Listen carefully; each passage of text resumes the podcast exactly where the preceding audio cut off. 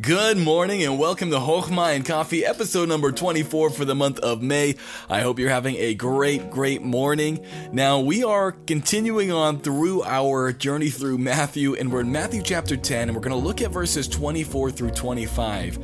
And I'm going to tell you this this is not encouraging, right? These things are not very happy.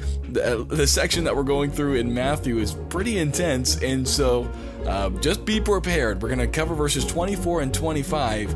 It's not encouraging, yet in a strange way, it's also it kind of is encouraging. And so let's jump into our Chokhmah for today. And if you're just joining us, welcome. Uh, is the Hebrew word for wisdom. And it's our goal on this podcast just every single day to give out a daily dose of wisdom. And so if that's interesting to you, make sure you join the Everything Church Pro family by subscribing. And uh, that means it'll be delivered for free to your podcast app every single morning. And so let's jump into it. It's uh, verses 24 and 25. It says, The disciple is not above his master nor the servant above his Lord. It is enough for the disciple that he be as his master, and the servant as his Lord. If they have called the master of the house Beelzebub, how much more shall they call them of his household?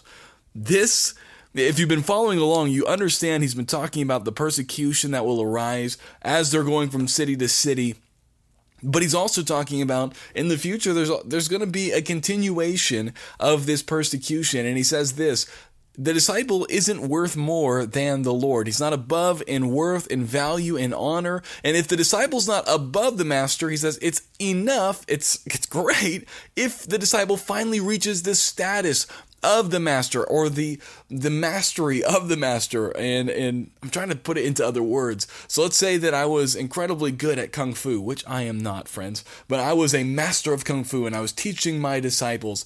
You know, the the disciple is not better at kung fu than the master. He says it's enough that the disciple can become as good as the master because I impart every single ounce of wisdom I have to my disciples. They finally get to be as good as me. Then they have to go on to another master and they can go even farther than I am. Okay, so he's saying here, yeah, the disciple's not above his master, neither the servant above his Lord. He says it's enough that the disciple can finally get up to the point where he's equal to his master.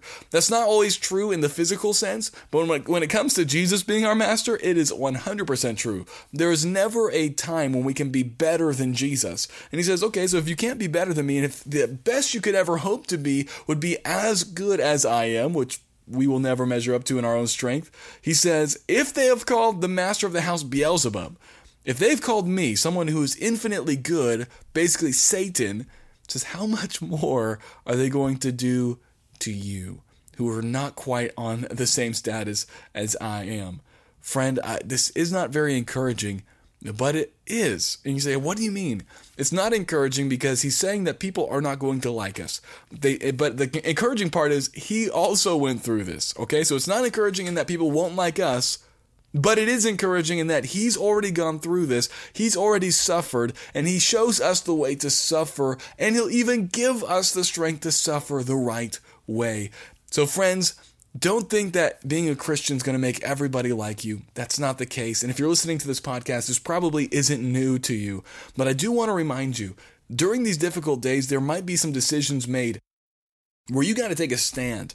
And it's not going to be popular. People won't like the decision you make, especially if you're standing for Jesus, if you're standing for uh, um, what he stands for. You're probably going to get some hatred. And this is what Jesus says If they called me the devil and I was your master, how much more are they going to call you and I similar names? They're going to hate us. They're going to think we're evil. They're going to think we're doing uh, terrible things, even though we are following Jesus and doing what is right. So, friend, don't be discouraged. We are not better than Jesus. If we were better than Jesus, then yeah, they wouldn't call us these names.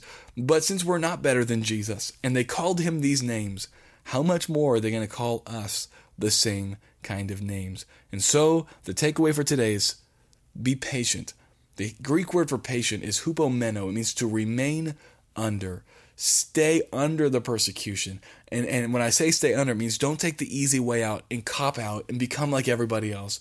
Do what's right and stay under.